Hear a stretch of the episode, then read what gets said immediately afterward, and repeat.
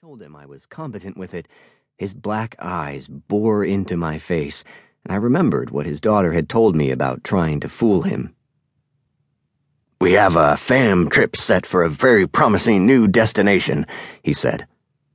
Ivan Slattery had a rough, fast voice, almost a growl.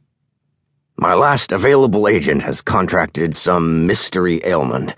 Again, I can't do the fam trip myself. It's going to have to be you, Houston. It's Austin, sir. What is a fam trip? A familiarization trip. It's them trying to impress us. If they do, we'll sell the destination. If they don't, we won't. Either way, you take the trip, see the sights, hear the pitch. They'll take good care of you, believe me. Be as demanding as you want. Act impressed, but not overly. Your job is to document it all for me, and I mean thoroughly, and report back. Simple. He leaned back, folded his hands over his stomach, and smiled cagily. I have a good feeling about this place. In fact, I have already instilled early interest in some of our more adventurous clients. That's how my business works. I'm always two steps ahead of the game. Great. What's it called? Playa Amazonia. Very cool. What country is it in? Ivan tapped something on his tablet, then raised a thick finger and stabbed one more key.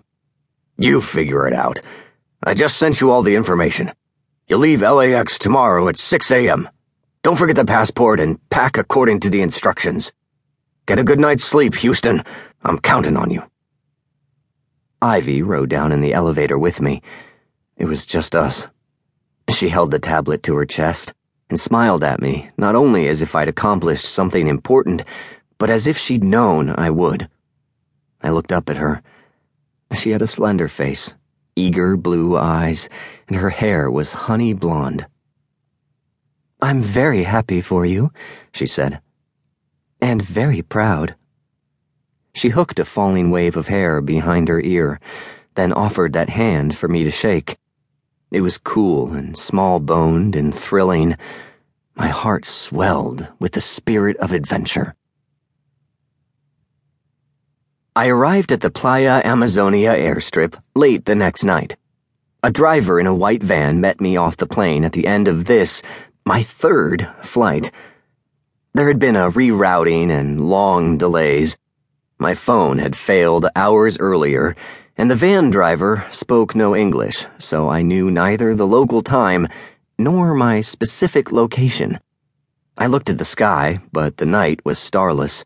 The airstrip lights were smothered in mist, and the air was warm and humid and smelled of ocean. Tired, I loaded my heavy suitcase into the van while the driver sat smoking sullenly. Despite my fatigue, and with reluctance to admit it, since I myself have never been regarded as easy on the eyes, I couldn't help but notice that the man was unapologetically ugly. The last leg of the journey was a long ride on a white sand road so narrow that we would have had to pull over to let an oncoming vehicle pass. This did not happen.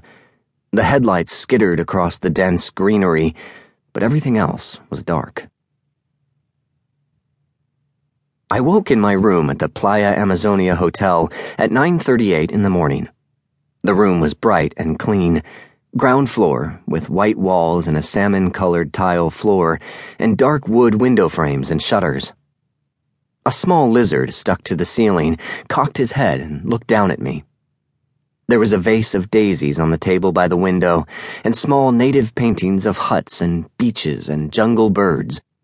Standing in a tall woven basket near the door were two umbrellas made of what looked to be local materials handles of cane and canopies of thick braided palm fronds. I opened and closed one of them. Smooth and well built. I took pictures with the camera Mom and Dad had given me. I was happy to see the room service menu printed in both English and a language I didn't recognize, though the prices were high.